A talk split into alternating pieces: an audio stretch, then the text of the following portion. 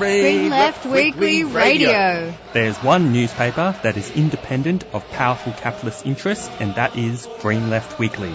It's the people's voice, committed to human and civil rights, ecological sustainability, democracy and equality. It presents ideas that the mainstream media won't. Green Left is a leading source of local, national and international news with analysis, discussion and debate to strengthen the anti-capitalist movement. It helps expose the lies of the capitalist press and puts the voices of the marginalised and the oppressed at the centre of fighting for a better world and helps us understand the political developments unfolding around us.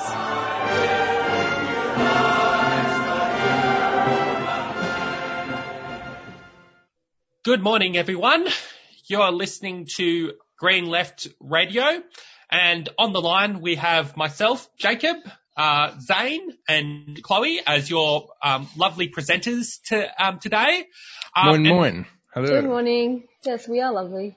Yeah. So good. And um, I guess just to, before I announce what we have coming up on our program for Green Left Radio, um, this on this fine Friday morning. Oh, well, hope it's fine. We're recording this on a Thursday morning, but I think it's going to be rainy. Oh well, that's a bit of a shame because it's a very fine morning today.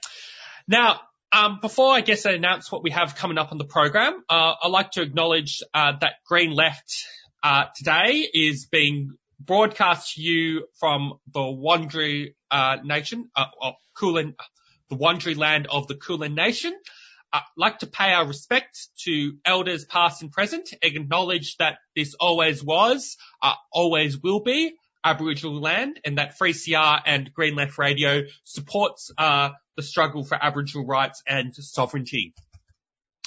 Now, yeah, I like, I guess to announce, I guess what we have coming up on the program. We're going to be having an interview with Pauline Galvin later, uh, who is the lead candidate for uh, the South Ward for the, as part of the Sue Bolton Moreland team.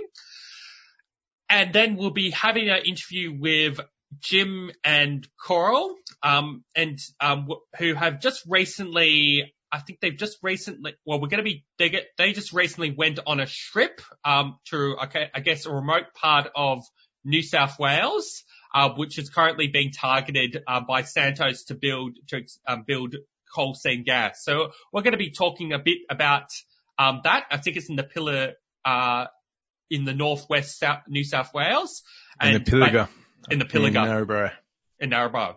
So yeah, we'll be having a bit of discussion about uh, the implications of that and also how what Jim and Coral kind of witnessed in their um, recent visit there.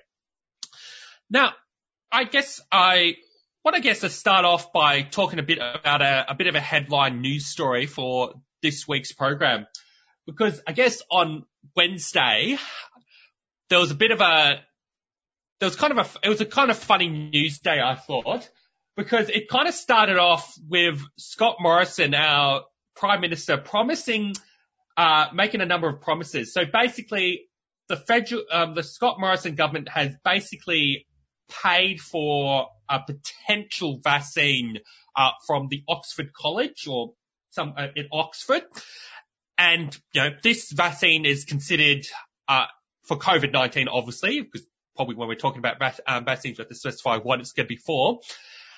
And it's it's clearly, you know, it's been said to be one of the more promising kind of vaccines that is kind of in development.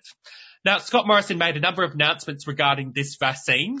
Uh, the first one was that they've paid for this potential vaccine that is being developed, one of the more promising kind of ones. The second one is this vaccine would be free. And then the third thing he kind of said was this vaccine will be made as mandatory as possible. Uh, I mean, of course, that sort of caused a bit of panicking amongst the sort of anti-vaccination community. Although myself personally, I don't support mandatory vaccines as like a government policy, um, simply on the question of civil liberties. I think, you know, it has to be something that people voluntarily accept, although you would hope that if a, vac- uh, if a vaccine for COVID-19 was developed, that the majority would take it, um, of, and and would hope that it is, also safe and um, tested. Now, I guess a few problems with this, um, these whole array of a kind of announcements by the Morrison government. I think there's a number of problems. The first problem is he made an announcement that this vaccine will be free, but the problem is there's actually no such thing as a COVID-19 vaccine. It's a, it was a hypothetical vaccine that might be developed in the future. And yet he's making a big media announcement about how this vaccine, this co- hypothetical COVID-19 vaccine is going to be free, which I think just comes off as almost like the federal government is just begging for media attention to make themselves seem like they're doing something when they've actually done nothing because there's actually, there's no vaccine to deliver because there's no vaccine. And in fact, the Scott Morrison government could have been making an announcement about how they're going to create jobs or, uh, if, um, for in this COVID-19 pandemic, we're going to be doing big public investment. We're going to be, you know, giving full paid pandemic leave for everyone in Melbourne. Like, no, no, he, he, the main announcement he wanted to make was a hypothetical vaccine would be free. So I think, yeah, there's just a lot of, I think, wrong with this whole track of the media, um, just jumping on this because, yeah, there's no such thing as a COVID-19 vaccine. And then, of course, on this whole question of making the vaccine mandatory, it got even funnier because basically Scott Morrison then later backtracked on those comments uh, about the vaccine being mandatory, which yeah, it's like he made a bold claim and then had nothing to back it up. So yeah, I just thought that was a, I just wanted to kind of note this for the radio, um, for the program this week that yeah, that was just a ridiculous day in, um, in government PR and media, uh, and media. Yeah, I think he's obviously foreshadowing that if there is a vaccine, if one does become available, which we can, uh, hopefully one does become available at some point, he seems to be pretty clearly foreshadowing that it will be provided free. So that's at least, uh, a good thing. Um, but yeah, this whole mandatory vaccination thing is pretty, um, questionable. And as you say, I think as, as with the lockdown measures, really, I think it's, it's got to be something that there's a constant public education and people are won over to the idea that these things are necessary to protect ourselves and the people that we love rather than, you know, the government is forcing you to do this. You're going to be fined $10,000 if you don't. You're going to be put in jail, etc. Because hmm. ultimately, getting that vaccine, as long as it's been tested and it's proven safe, it's in your own interest. So it shouldn't be that hard to convince people of the benefits of it. And yeah, there's anti-vaxxers out there, but you're not gonna, you're not gonna undermine and, and kind of diminish the, mm, social weight and standing of the anti-vax movement with like authoritarian kind of, um, forcing people to get vaccinations. The way to, to undermine that is get back to basics and say, here is why we do vaccinations. They work. They are proven by science. And if you don't have them, you could die. Just to be a bit of a pessimistic, um, we're probably going to be waiting a, a, while before a vaccine gets developed, uh, because va- um, developing vaccines takes a lot of time. In fact, as far as I know, I don't have the correct accurate number on me, but there's somewhat up to over a hundred vaccines in development. Now, the main issue is um, most vaccines will pass the first two stages of trials, but most of them won't get through the stage three. And of course, that stage three is when it can be considered ready for distribution because, you know, when having uh, um, uh, something that is going to be delivered to the majority of the population. It's not like some kind of drug where you can accept a certain level of side effects. With a vaccine, you have to accept, um, the number of side effects you have to accept is very minimum. And of course, with, within existing vaccines, there's also a lot of vaccines that can't be delivered to people who might have immune compromised systems or might have pre-existing health conditions. So those are all kind of all those complexities are all things that scientists and medical professionals um, have to grapple with. And, and yeah, um, I'll have to be pessimistic and say that we're probably going to be waiting quite a long time for a COVID-19 vaccine. It's not like um, waiting for a video game to get developed. It's much a much more complicated kind of process. Okay, um, might just go, I'll just quickly play, I guess, a quick announcement, um, and then we might, I guess, move on to, uh, the next part of the program. Well, brothers and sisters, what a show of strength we've got here today. Local issues. So I'm here at the school kids strike for climate action. Live coverage. Join the, the spirit of this gathering here today at IMARC. Your voices. So give us a bit of a lowdown about what's happening. There's about 200, 250 people here at the moment. Community struggles. We're now in front of the uh, Tunnerminnerwait Maulboyheenner Monument. I'd like to thank Community Radio 3CR, who for the last decade has been broadcasting here. Feed Radical Radio. Your membership is vital. A few hundred people about to pass us right now. Lots of young people standing up for their future. Subscribe today. Go to 3cr.org.au forward slash subscribe or call the station on 9419 8377.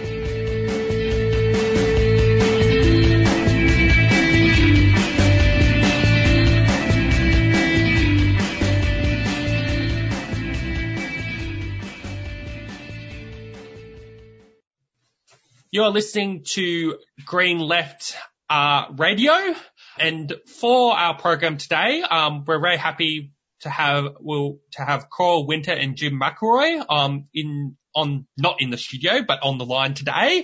Um, they have recently returned from a trip to the Pilliga, um, where they joined a car convoy uh, through the forest uh, and visited kind of various kind of coal seam gas drilling sites and spillage areas to give a bit of a kind of background, um, there's an ongoing campaign uh, in New um, in New South Wales uh, against um, Santos's plans, and Santos is planning to drill over 850 coal seam gas wells in the iconic Pilliga Forest in northwest New South Wales.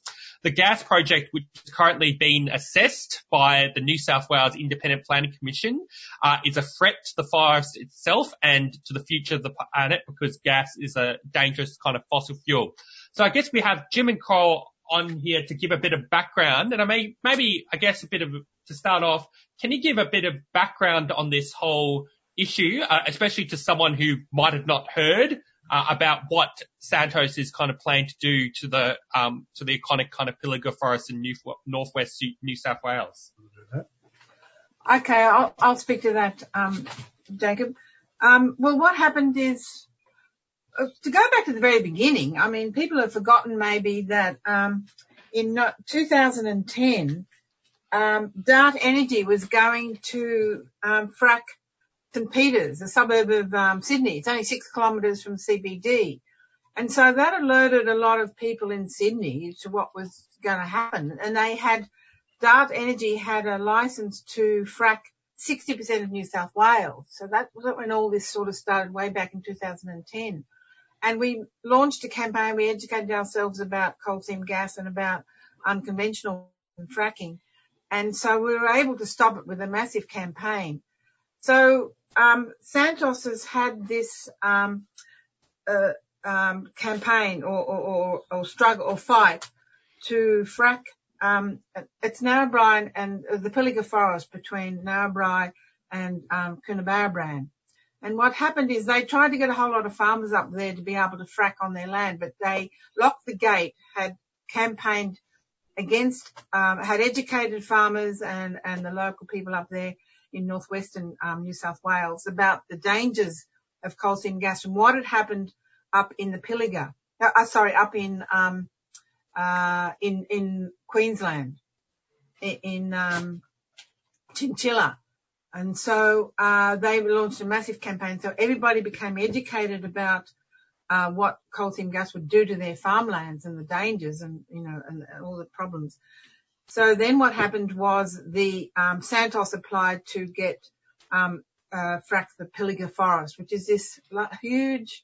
I thought I think it's about 100,000 um, hectares.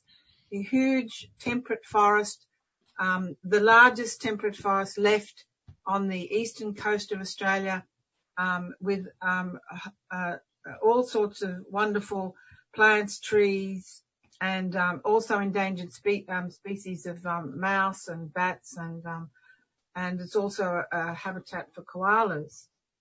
And um, and so um, it, and involved in this is a lot of corruption because John Anderson of the Country Party, he had he had big shares in a in an oil gas company up there and he sold this, this to Santos for something like, um, 100, 600 million dollars, some incredible amount of money, which he would have got a huge cut, um, to like, to, um, a license to frack the Pilliga.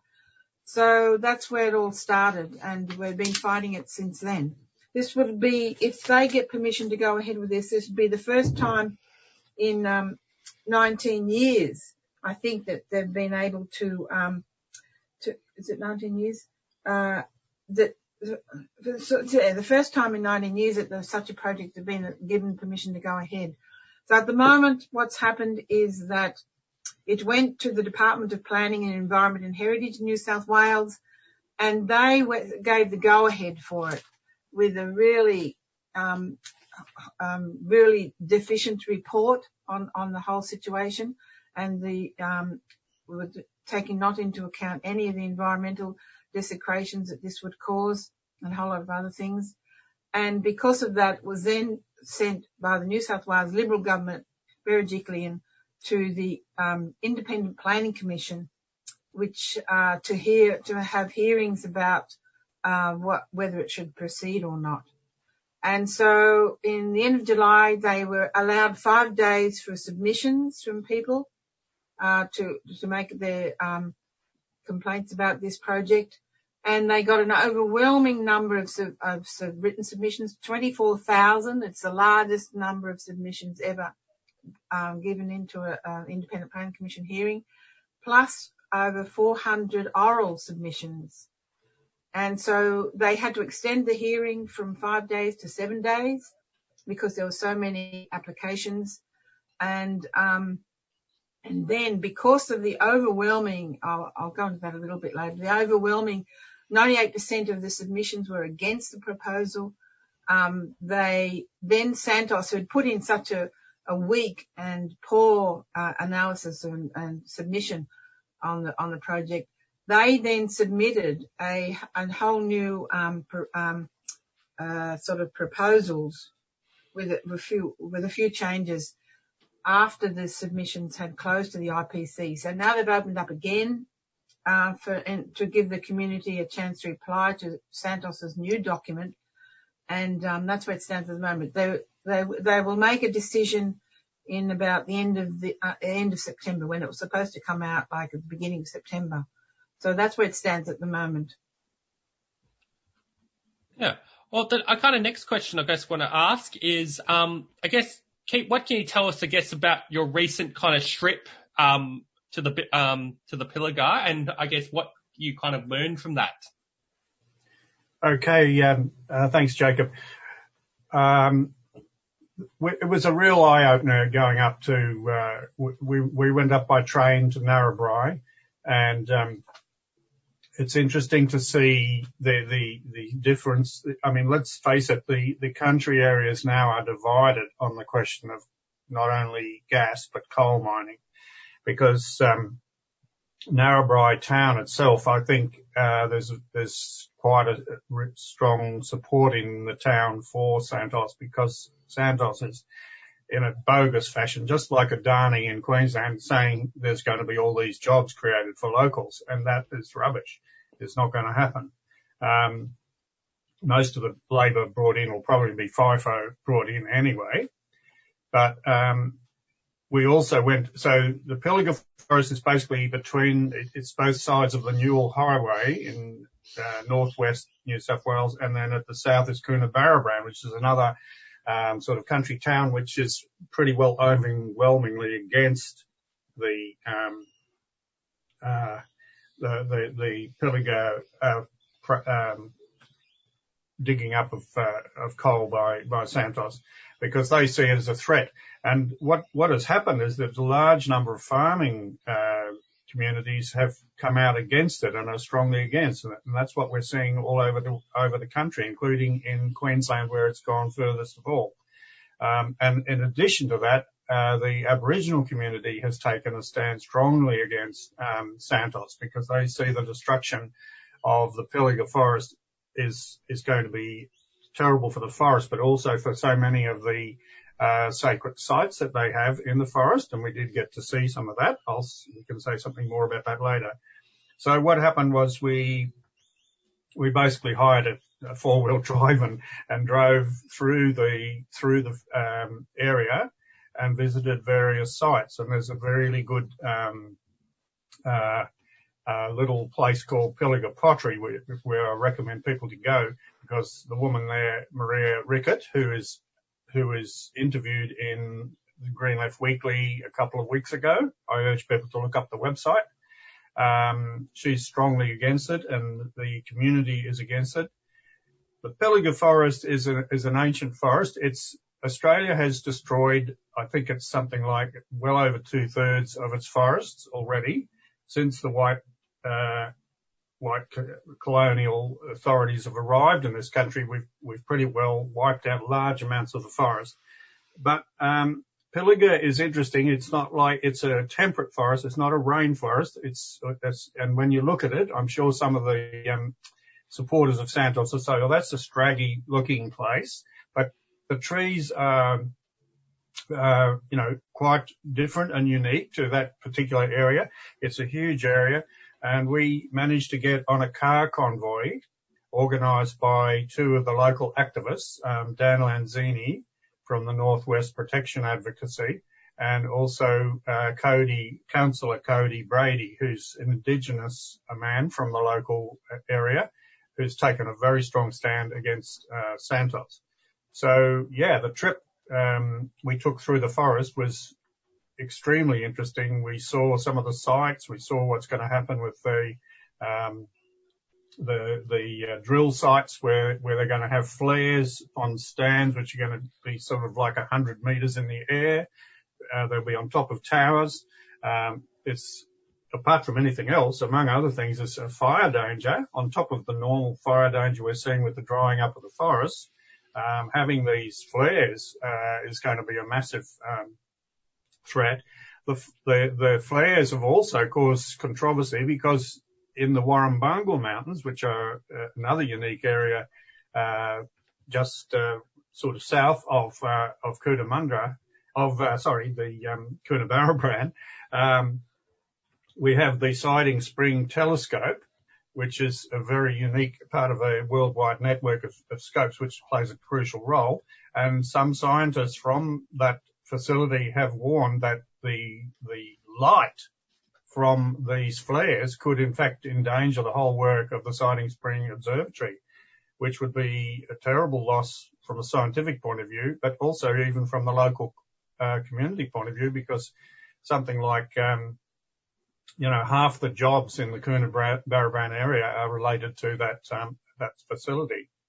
Yeah. So, um, we, we traveled through the forest and we saw the sites. We saw spill sites where the, where the, the toxic waste from the coal seam gas, which is one of the issues they don't really tackle, um, has already, but you can see with your own eyes that the, that the forest and the, the undergrowth there is is is poisoned, and and uh, uh, Dan Dan and Cody uh, Cody showed us exactly the poisoned areas and how the the uh, Santos was trying to grow back new new undergrowth, but it was it was it was dying immediately, and these these poisoned areas are growing.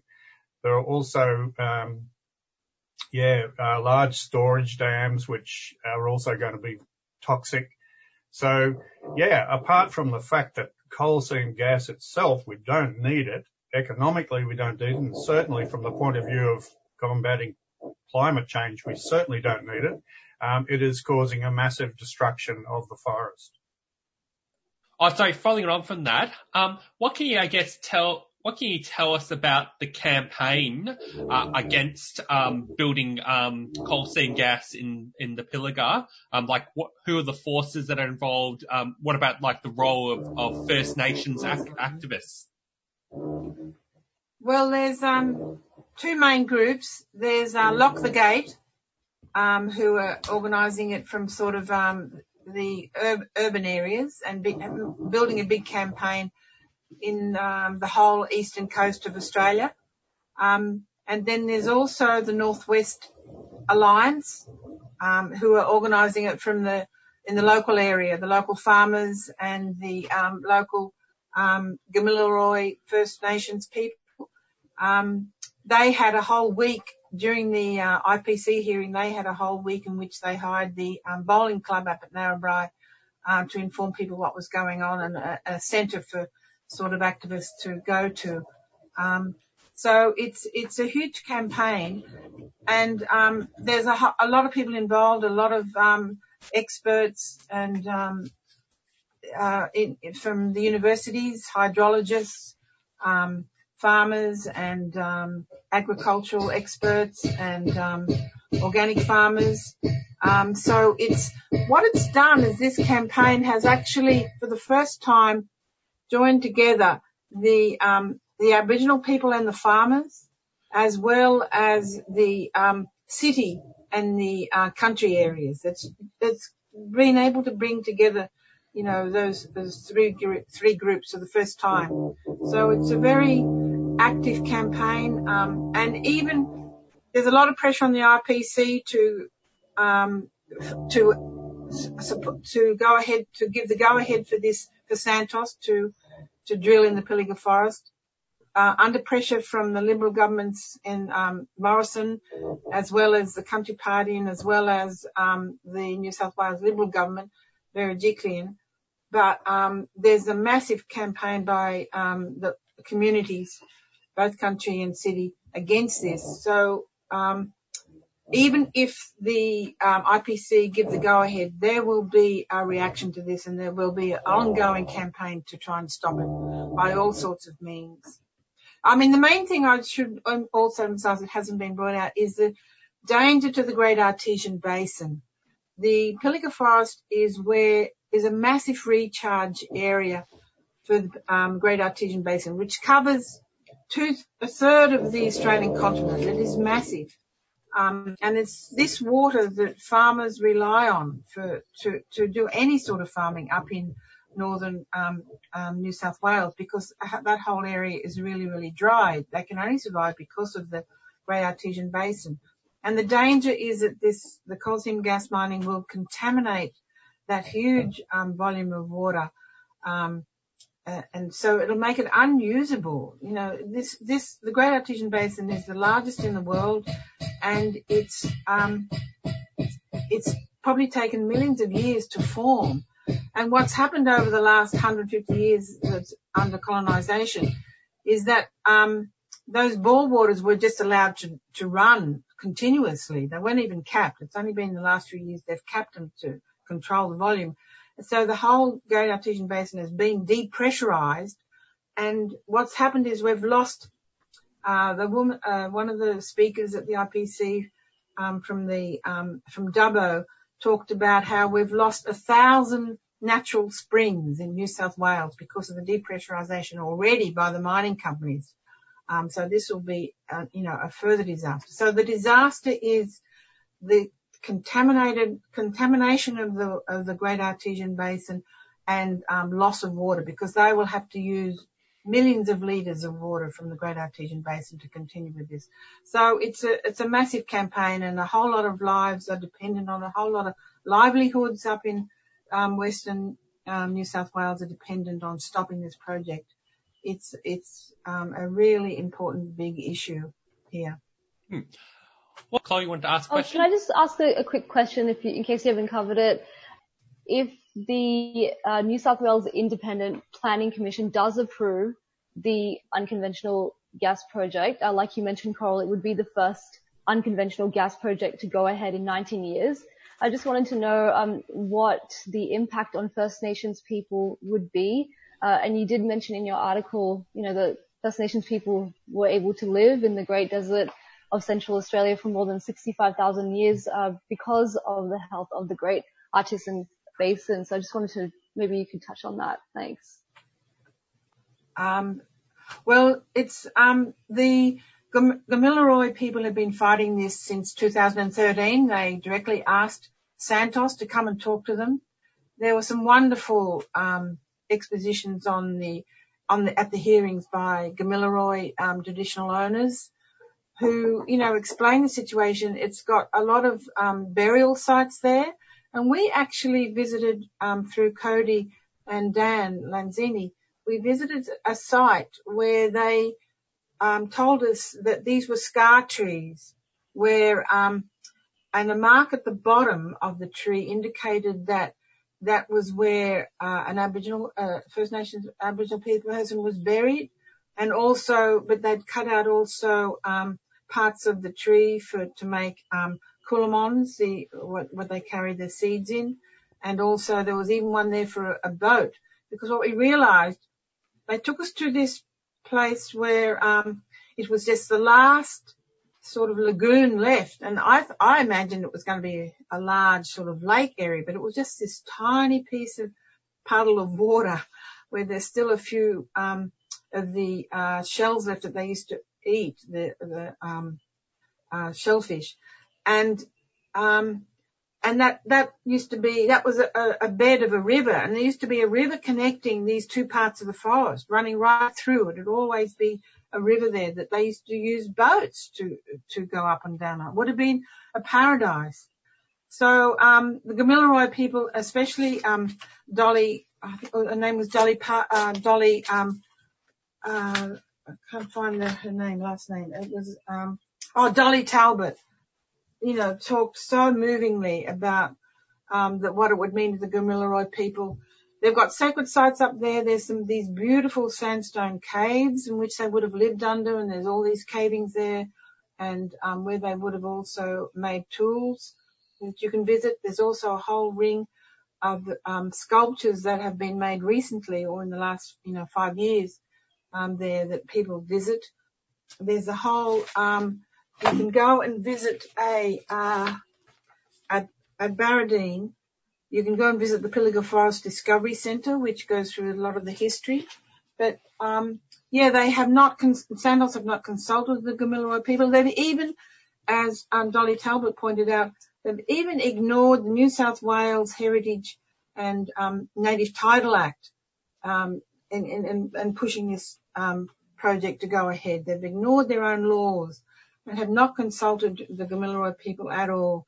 Um, they've got a lot of, um, there's other sacred areas there that are women's business and men's business and they can't talk about that in, on a, in sort of written procedures. They, they need sort of an oral presentation. That's their tradition. So it's very hard for them to defend, uh, their, their, rituals and their rites and explain it to sort of bureaucrats.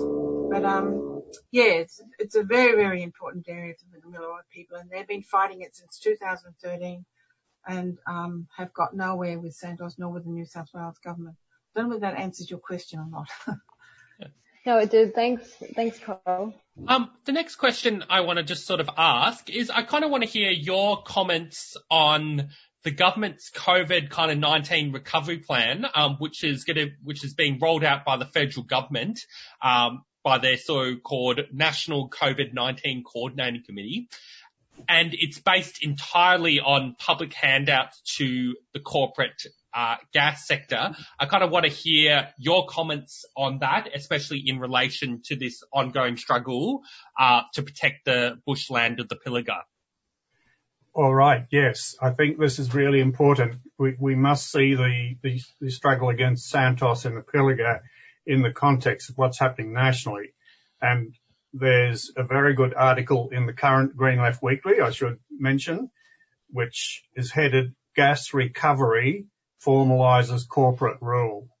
And really, this is what we're talking about. The federal government has brought in the so-called COVID commission, which is supposed to oversee plans for quotes recovery from the COVID crisis. And they're focusing on gas. So the question of of uh, these new gas projects that are uh, being uh, pushed, actually not just in the Pilliga, not just in New South Wales, but around the country, is actually a critical uh, issue for for um, both economically, but also around the climate, because there's a complete myth. They're pushing um, the myth through this COVID commission somehow gas is a so-called transition fuel away from um, coal, which is you know the, the key fossil fuel. um, somehow it's a transition fuel towards uh, full renewables, but is totally incorrect because um, while gas, when it burns, does produce less carbon dioxide than um, coal, it's it's something like um, uh, 60% more. I think the figure is.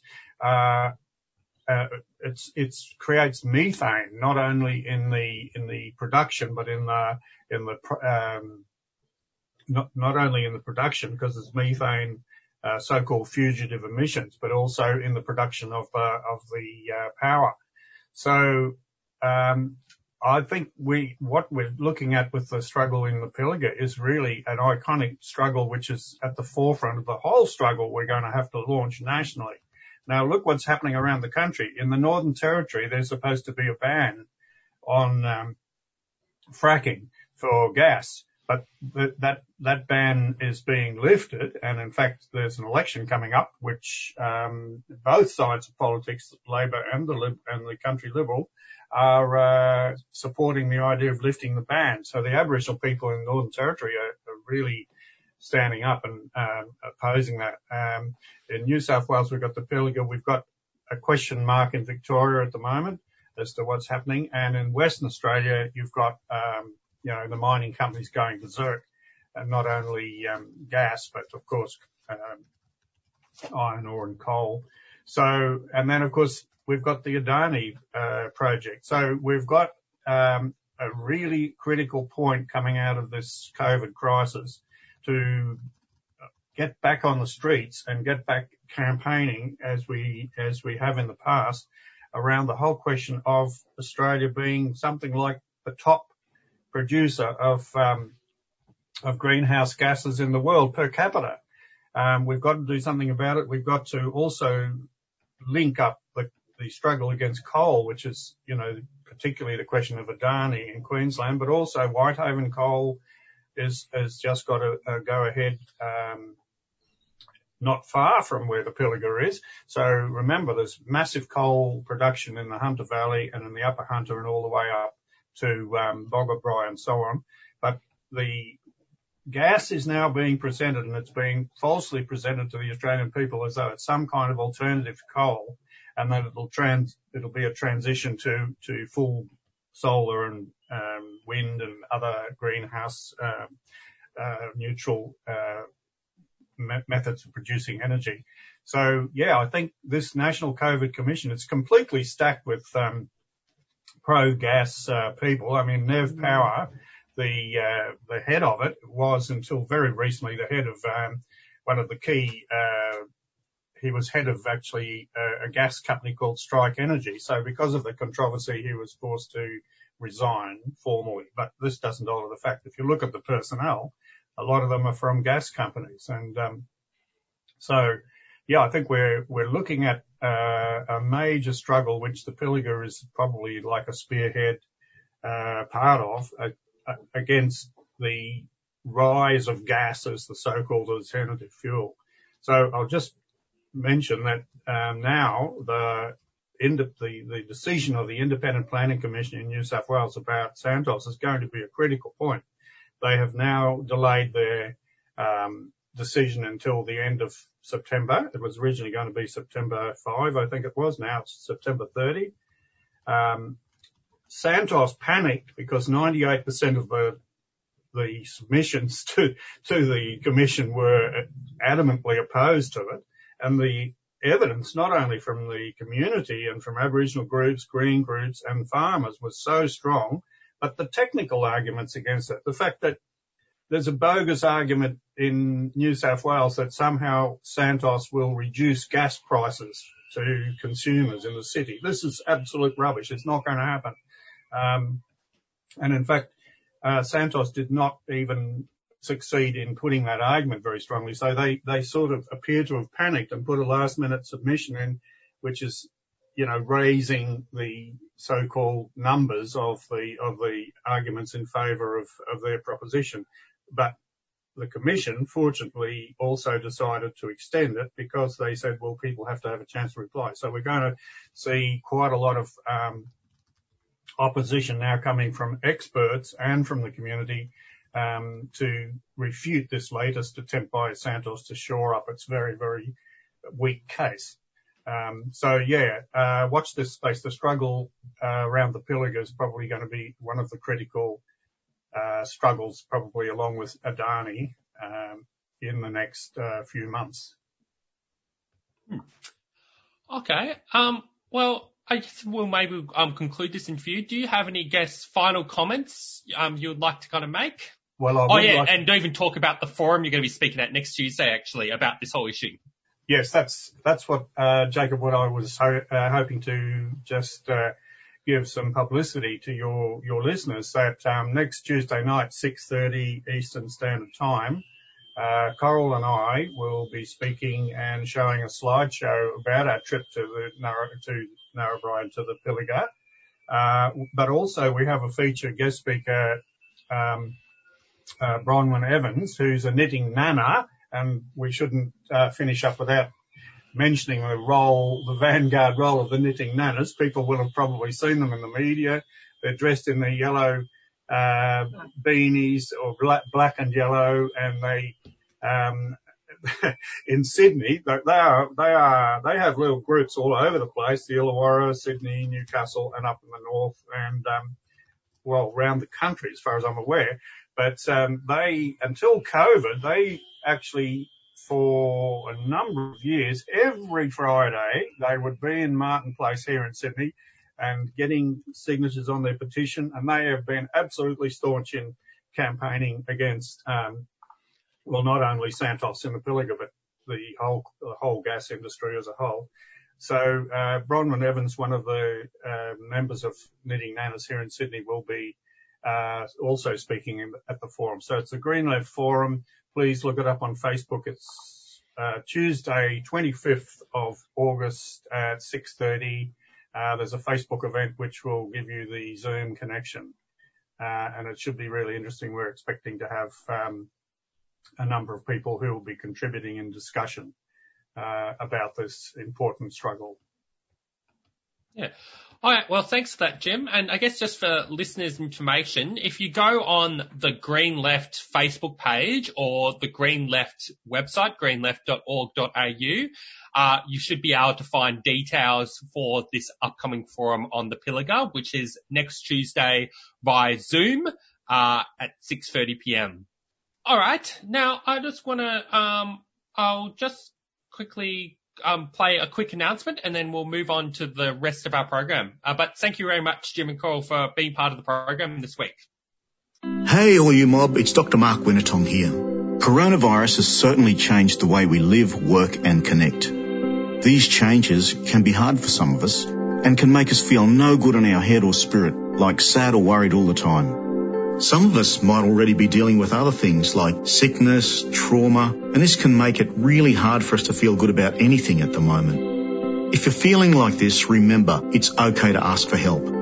Have a yarn to someone you trust, like your family or an Aboriginal and Torres Strait Islander health worker. You can also call Beyond Blue, Lifeline, or the Kids Helpline to talk to someone, or look at some helpful information at headtohealth.gov.au on the internet.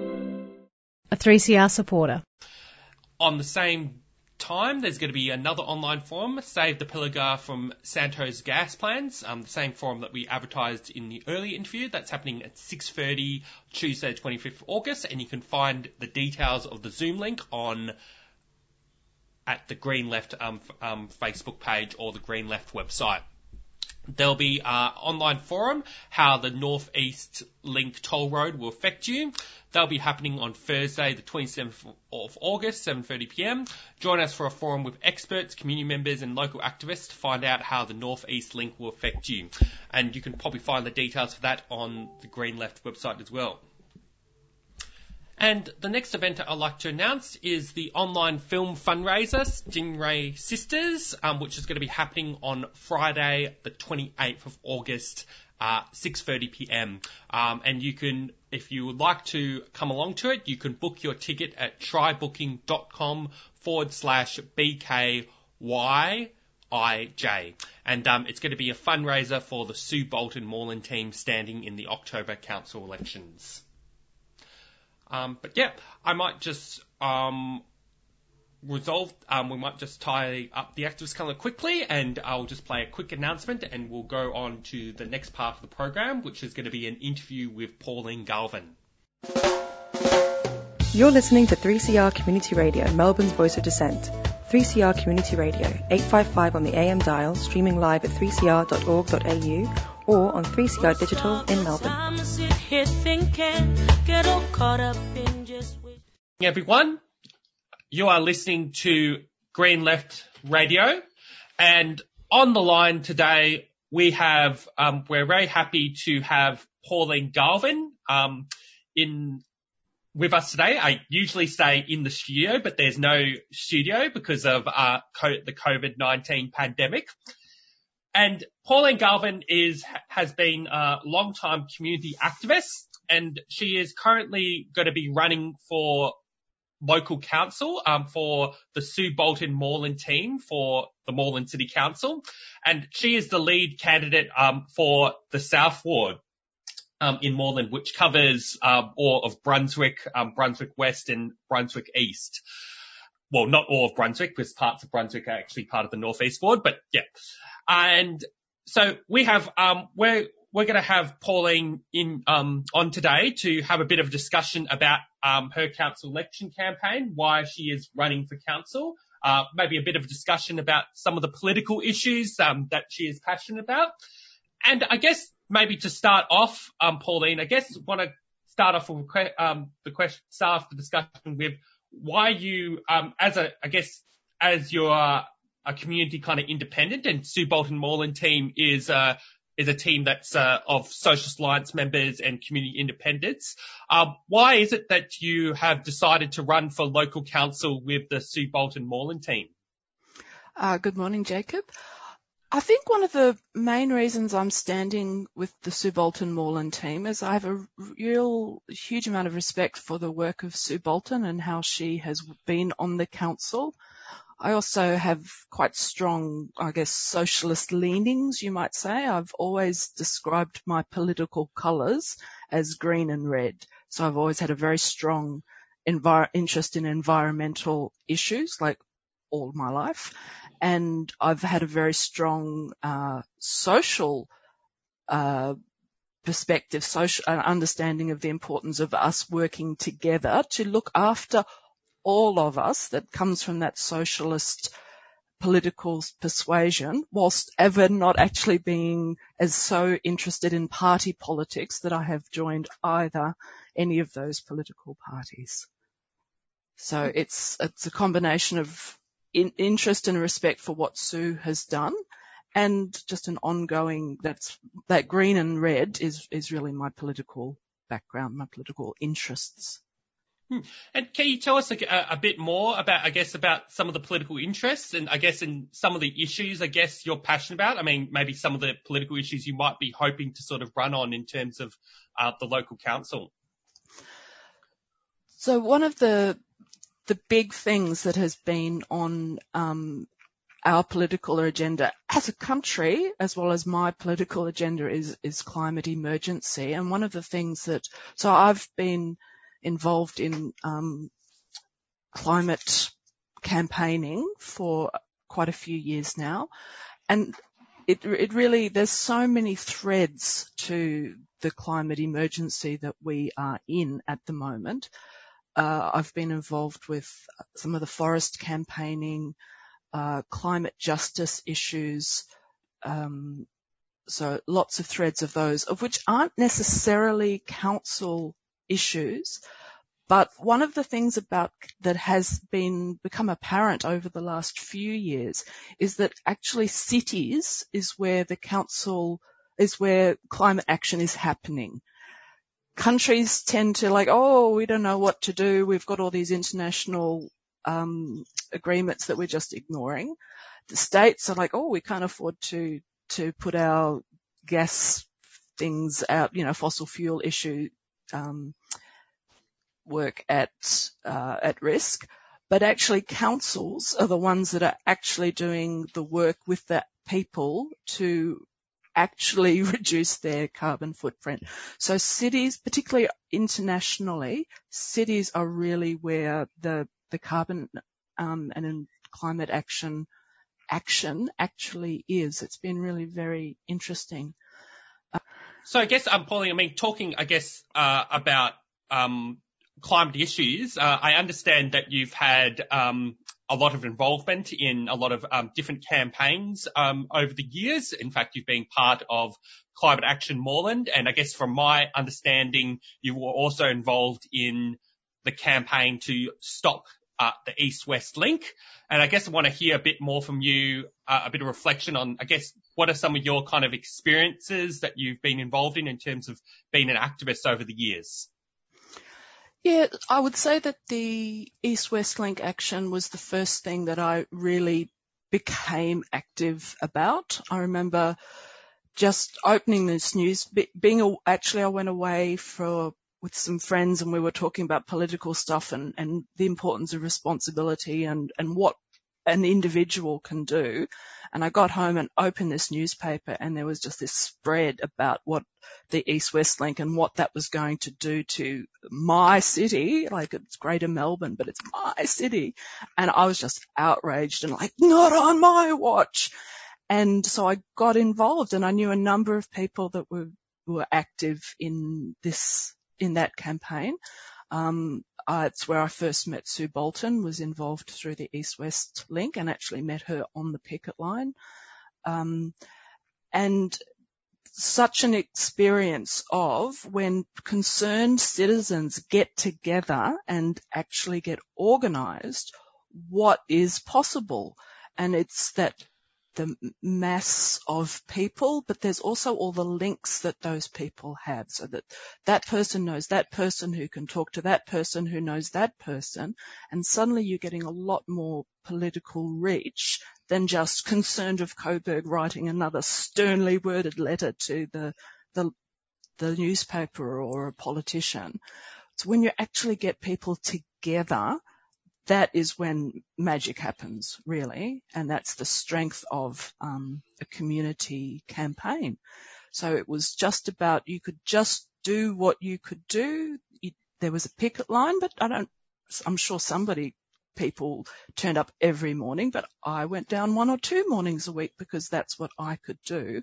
And it's just you had such a breadth of people that were each doing a little bit. It was really inspiring. And um, so part of that, we got to got involved with other people in Moreland who were interested in the same issues. One of the interesting things about transport is it's a really it's a system. It's all these different things that are brought together to work together. And the transport is such a climate change, such a climate emergency issue because I think uh, transport is like the second most Uh, in terms of energy carbon footprint of, of what we, we use. And so it's such an important thing for us to address. And yet our governments just keep building more and more mega roads. It's just ridiculous. We're just putting in all this infrastructure. We're spending all this money that we could be spending on so many more better things for the community, better things for if it's, you know, employing people, let alone getting stuff that's actually got a good outcome. But no, we pour all these billions and billions of dollars into buying something that is going to make the situation worse. It's just ridiculous and just become, and the state government, I'm afraid, is still doing that. They're doing it with the Northeast Link. It's the same problem pouring billions of dollars into something that will make the situation worse. And there's the so there's a lot of people, a lot of that um, have been working on public transport issues in and around Moreland. A lot of people that are working on climate and uh, climate emergency issues all around Moreland, and that uh, intersection, that buffer where those two groups meet, is just a really interesting place to be involved and a place to um, you you it's a very fertile um, place to be working. So that's really um, I found that really inspiring to get involved in that. Lots of reasons to actually target transport. Um, yeah. well, I think that all, that sounds that. Um, I guess what I'm kind of interested in, you know, following on from um, from everything you kind of said there is, I guess, what like terms of like um, what are the types of like in terms of how did your politics kind of change in response to that experience of being involved in uh, the East West Link campaign? So I guess it was mostly a um,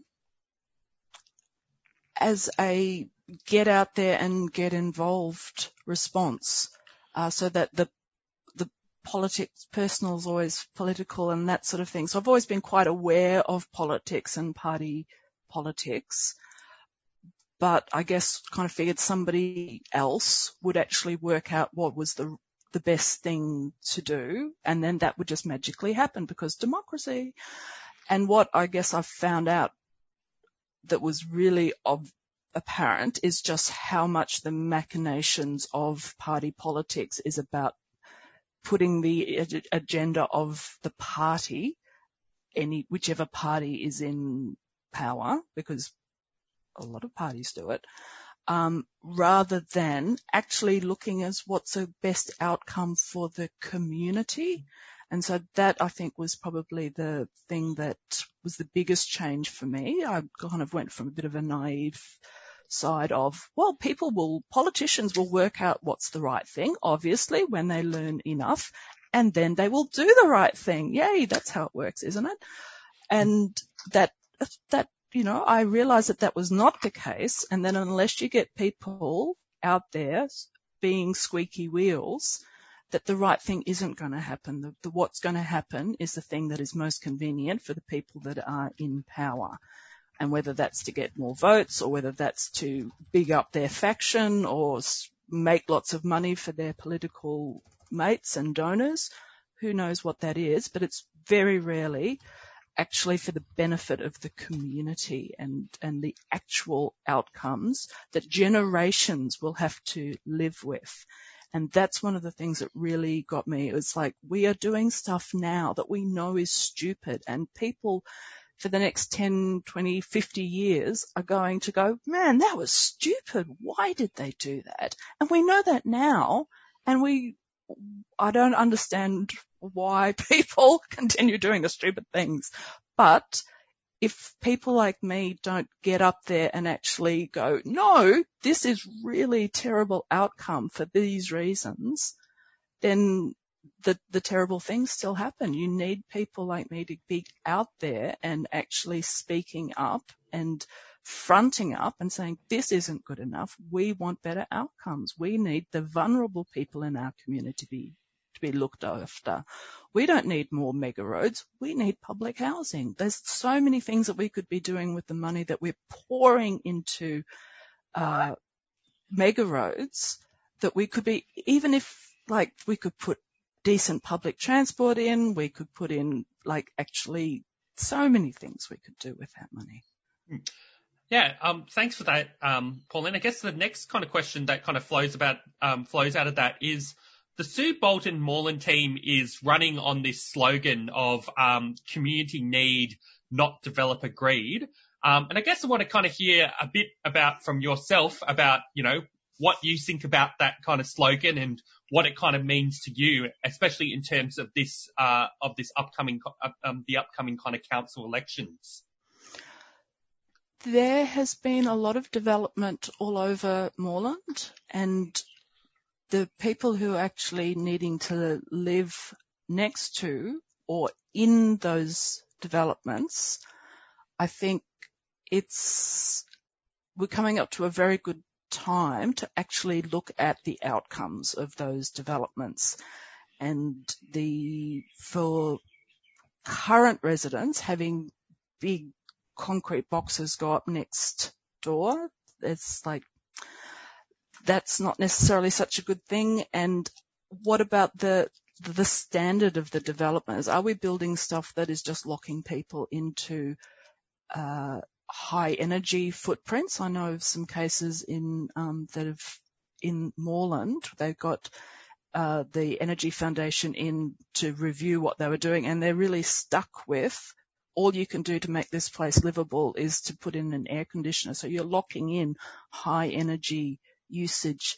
So there's stuff is being built now that it seems that the primary concern is how much the developers are making. They're cramming lots of units onto a small footprint. They're, or the, they're not, uh, sorry. So they are cramming lots of developments into a footprint. So they're cramming a lot more dwellings than was originally the suburbs were designed for. So there's a lot more residents and we're not necessarily putting in uh, transport to get those people around. They don't have necessarily have access to parks, all sorts of, of those amenities. And the developers kind of go, well, that's your problem, council. You deal with that. We'll put in a no parking residential thing. Aren't we good? And, but we're doing that because the greater community has put in public transport options, but we're just going to walk away and go, oh, job well done. And the, the greater community has to uh, catch what are the consequences of those developments. And really, as a community, we need to look after the needs of the people, both who are next to and within those developments, rather than just letting a developer cram as many people in with as cheap a construction with little thought to the actual environmental cost of living in those units. We really need to be have a much more holistic approach to what is being developed. How are those people integrating into the community once they're, you know, residents? What do their, how, what are their needs and how are those needs being met? And it's probably a good time actually to take a step back and look at the outcomes of a lot of the development that's been happening. And it's quite different across the municipality, like the issues of people in Fawkner, probably a bit issue, different to the issues of people in Brunswick just because the nature of the developments are different. But the underlying themes of what's happening is the same and we really need to prioritize the community rather than prioritizing who's going to make a quick buck out of this.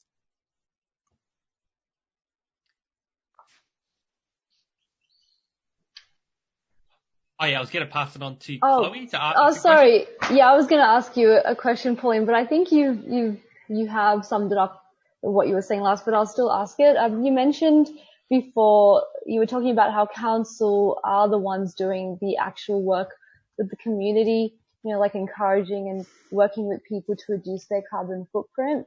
And I was just wondering what other issues do you believe council should push for and take responsibility for uh, you know, issues that should be more community based, seeing as there are, you know, quite a few issues that are under the control of the state government, like public transport, for instance? I think there's a number of lines that the council could take.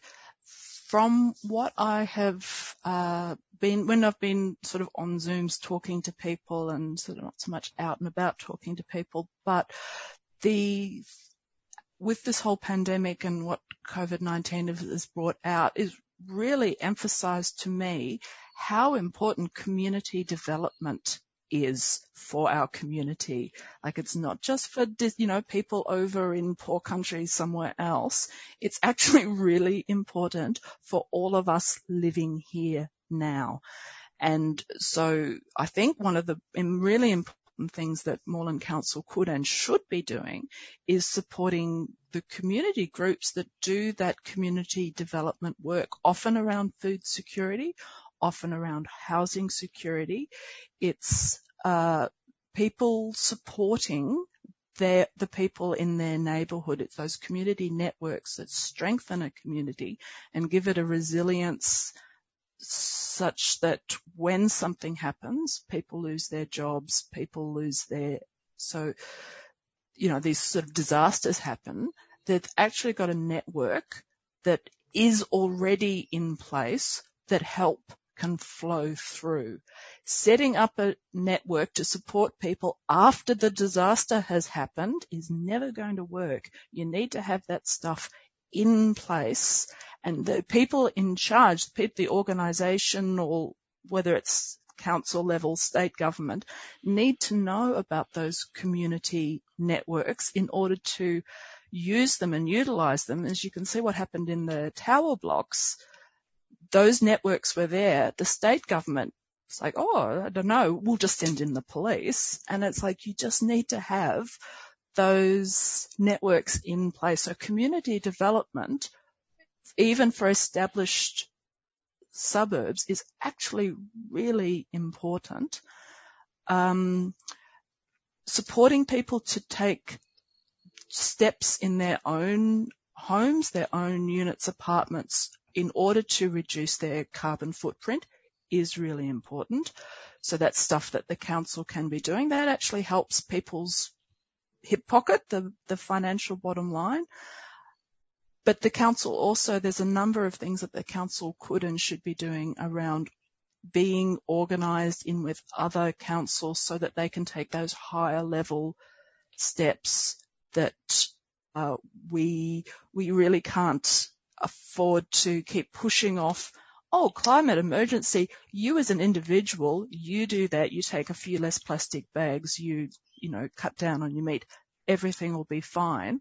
If only we actually need to start organizing and advocating for the, the systems that the community comes together under, things like councils, state governments, to actually start stepping up and to really address, to take very firm, very strong steps in order to safeguard our community, safeguard our environment. So we need these two, uh, two strategies, two steps. You can't, it can't all be the individual. It can't all be just the government, you people over there do something. It needs to be this dance between individual responsibility, but also collective responsibility. So that's, and, and one of the things about the collective responsibility thing, one of the issues that I actually really want to push on council, it's a bit unsexy, but governance, actually looking into what are we doing? Are we doing a good job? What are the outcomes? What are we looking at? How do our outcomes compare to other areas, other councils, other cities?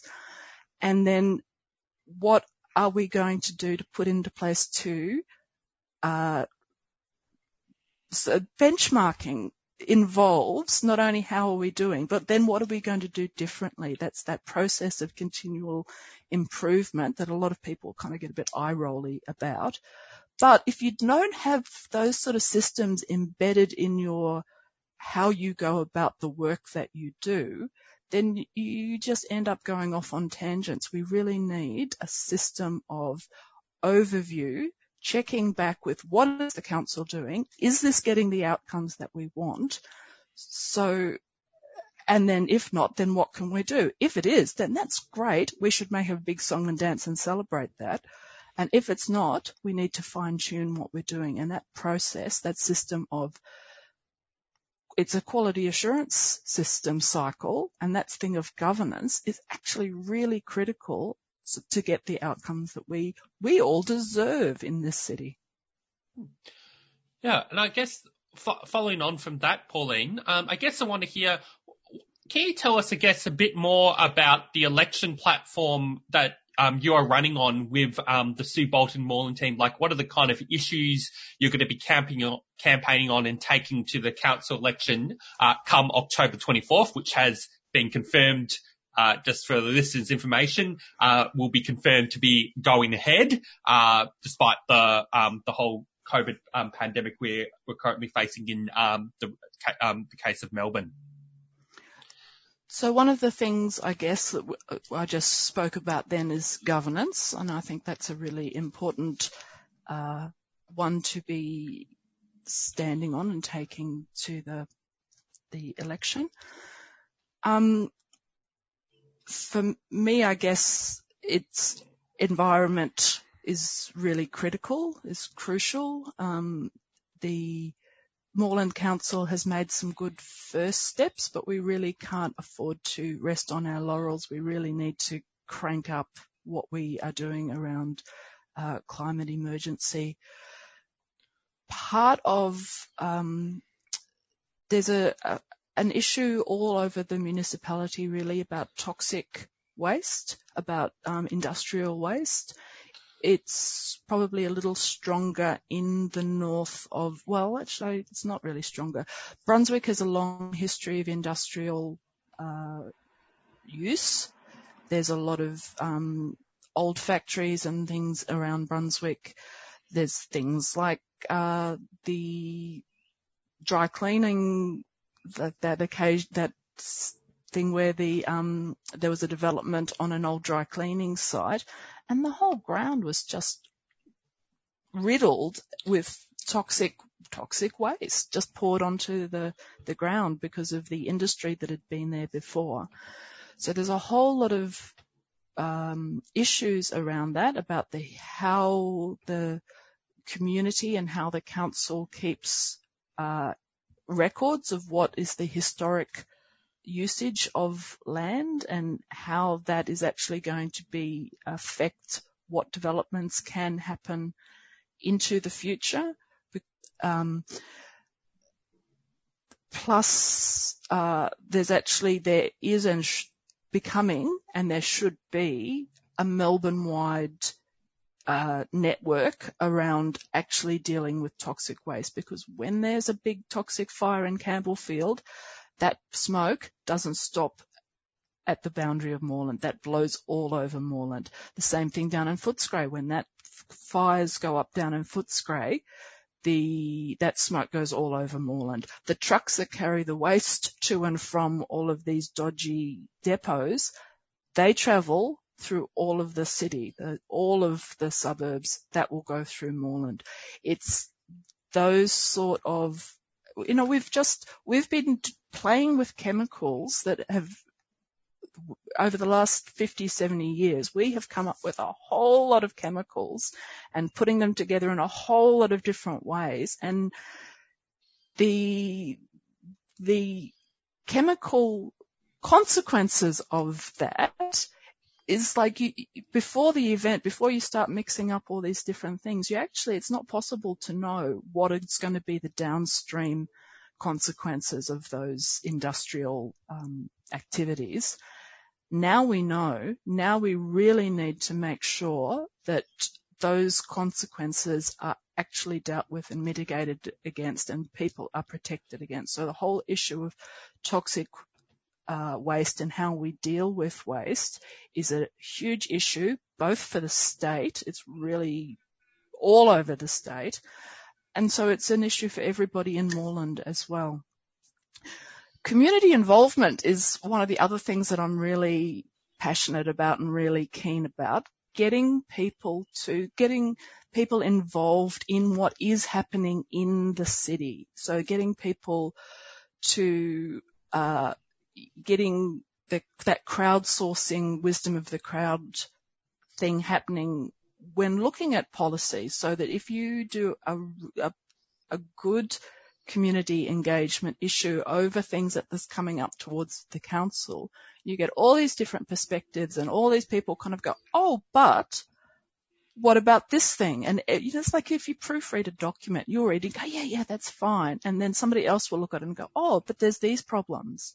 So we need to take that strategy and apply it to pretty much everything that the council is doing because not only do you get those fresh eye approach, but you also get but for this group of people, this has these, this will have these consequences. So you can snip off those unintended consequences so much earlier. Uh, and there's been a number of things that have happened in Moreland that you think, well, if you had have just asked people, they probably would have identified that there were problems that they're going to, people are going to push back against. So it's, it's again, you, you need to not only have a good policy, but it actually needs to be useful and usable. And the best way that you can do that is to actually talk to people about what's happening. So that community engagement, community involvement getting feedback from the community, getting their input, uh, so that you can fine tune what it is that you're doing. It's that quality cycle again that you you can't just go off on your own little ivory tower. It needs to be a workable solution for actual people. So that community involvement really ties in with the governance issues that I was talking about earlier. Um, so I guess those are the two things that really I'm really very um, keen on, committed to the environmental side of so the, green, the environmental side of things, both carbon and toxic chemicals, those sort of all those uh, environmental issues. There's been a lot of issues around noise and things at the moment in Moreland. So how are we measuring these things? What standards are we using? Are we meeting those standards? If those standards are not being met, what is the, what is the comeback for the people who are there who have to suffer through the consequences of standards not being met. And if people are being kept awake at night, then maybe the standards aren't good enough and we need to address that. So there's that environmental stuff that I'm really very, that's what I want to do. And then there's the social side, there's that quality assurance, that governance side of are we doing a good job for the people who actually live here, the people who are putting their trust in us to do the things that we need to happen in order to get the best outcome for all of us, not just the people that are here alive at the moment, but actually all of the people that are going to be coming through our city and are going to have to live with whatever it is that we do. So those are the two strongest um, planks, I guess, in the platform that I'm really very fired up about. Yeah, so I guess that um, the, this is sort of, our best, the last kind of question I want to ask, and we can sort of leave some room for kind of any final comments. Um, one of the things that um, Sue Bolton is known for as a kind of local councillor is she takes up both um, the local and the broader kind of political issues. And I guess I want to hear your comment, I guess, especially since we're living through quite an interesting kind of time right now with the COVID-19 kind of pandemic, um, especially in how it's disproportionately impacting, um, this pandemic is disproportionately impacting on on the poor and the marginalized. But then there's also the other issue, and this relates kind of heavily to the climate. Um, this, um, you know, the one of the whole, the whole kind of agenda of the federal government, uh, in terms of a kind of post-COVID kind of recovery plan is to essentially build more, uh, gas fields, um, to build more kind of fossil fuels. Essentially, you know, the governments aren't taking any lessons from this to actually as a reason to reduce carbon emissions loss. They're going straight into building more and more fossil fuels. So I guess I just want to hear your kind of comments and your perspectives on some of the broader kind of political issues, especially in terms of um, um, today. So I guess I would say that Sue's um, the way Sue does tie in the bigger picture theory and the bigger picture analysis, I guess, rather than theory, into local issues is really inspiring because I think it needs to happen. You need to have an analysis of why stuff is happening in order to actually address the root cause rather than just putting out spot fires all the time. So you, you actually need to have a, a, a way of looking at the big picture in order to address the small picture things. So, for example, with um, the what's happening with the, the, the COVID, the pandemic and things at the moment, the if with the system of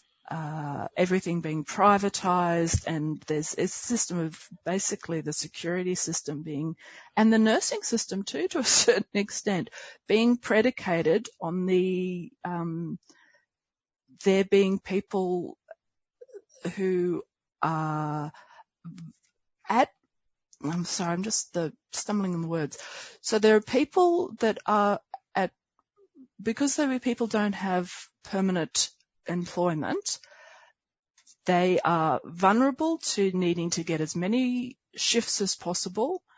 And so you have people that are moving around to different workplaces to try and, and get up the hours that they need to be able to keep themselves and keep their food food on their plates. So the whole system of privatization and moving away from actually having a, a workforce that works for you and just getting in casual staff because like you can just get them in and then when you don't want them anymore, just let them, just don't get them in. You get up a whole lot of situations where those people moving about through different, lots of different workplaces is just a nightmare in a pandemic and it will just increase the likelihood that things will go catastrophically wrong. It's not necessarily going to guarantee that things will go wrong, but when they do go wrong, they will go really wrong. And having a system where, uh, all this outsourcing where your staff are outsourced to agencies and being moved around to a whole lot of different things. It's, it's that analysis of actually privatization and privatizing, uh, businesses, moving them out from the, the public view where we can actually have decent standards, working conditions for people, actually offer people permanent jobs so that they don't have to be I, I can't afford to take a day off because I don't have sick leave. Like that is just a disaster in a pandemic. Um, so the, to be able to have those different, that wider view, um, and to see it being at, played out in individual small, you know, workplaces, situations where people, uh, actually live, that's really critical and really inspiring. And it gives you a, a framework that you can um, look at a lot of different things and actually look at the root problems, I would say. Yeah, thanks for that, I guess, Pauline. I guess um, maybe to um, conclude, I guess, this interview, um, do you have any like final comments you'd like to add? I think what Sue does with actually being open to and responsive to community members has been really inspiring for me. She I was talking to some of my neighbours and that I was, you know, running for Sue Bolton and they were sort of saying, uh, yeah, but that time when the council did that thing, the other councils were like, oh, what can you do? But Sue actually took up the issue and actually addressed it and actually did something. And I think that that is really half of why I'm running. Like I could, you know, I could have gone and joined, so I'm standing as an independent. I could have chosen to go and join a political party and stand on my, um, with my values and, uh, what I think should be happening. But as standing as an independent with someone like Sue Bolton on that team means that we are able to be more responsive to people, being open to people, and actually be a bit of a new eyes and clean broom through the council as well. So that's um, it's actually we're standing for an open and transparent council. That all the stuff I'm talking about governance. It's about openness and transparency and being seen what's happening and being open to critiquing and thus being able to be responsive to the residents. So I think that would be my why, the underlying pinning of why I'm standing. Thank you. Oh, thank you very much, um, Pauline. All right, um, thanks for that. Um, just for listeners' information, um, you're listening to Green Left um, Radio, and we're just doing uh, interview, or just talking with um, Pauline Galvin, who is running as a lead candidate for the South Ward for the Moreland Council as part of the Sue Bolton Moreland team for the upcoming council elections on the 24th of October. Although the council election will technically start on the 6th of October because I think that's when people are going to be getting their ballot packs um, in terms of being able to kind of vote. Okay, I'll just be playing a quick announcement uh, and we'll move on to, I guess, the next part of the program. Isolated? Quarantined? Need some essentials but can't leave the house? Or just having a hard time dealing with everything at the moment? Queer Aid Naarm is a new mutual aid group of organized volunteers. We're here, we're queer, and we've got your back. Whether or not that's how you identify, nobody should be suffering because capitalism or the state didn't provide what they needed. That's why we're working to strengthen our communities through solidarity. Put in a request for help and we'll match you with a volunteer in your area who can either pick up groceries or other essentials for you, help you run errands, cook meals for you, or check in with how you're going. If you or someone you know is having a hard time, or if you want to join the volunteer list, find us on queeraidmelbourne.org or search for us via Facebook, COVID-19 Queer Aid Naarm Melbourne. So tell your family and your friends and don't forget your neighbours. That's queeraidmelbourne.org, a 3CR supporter.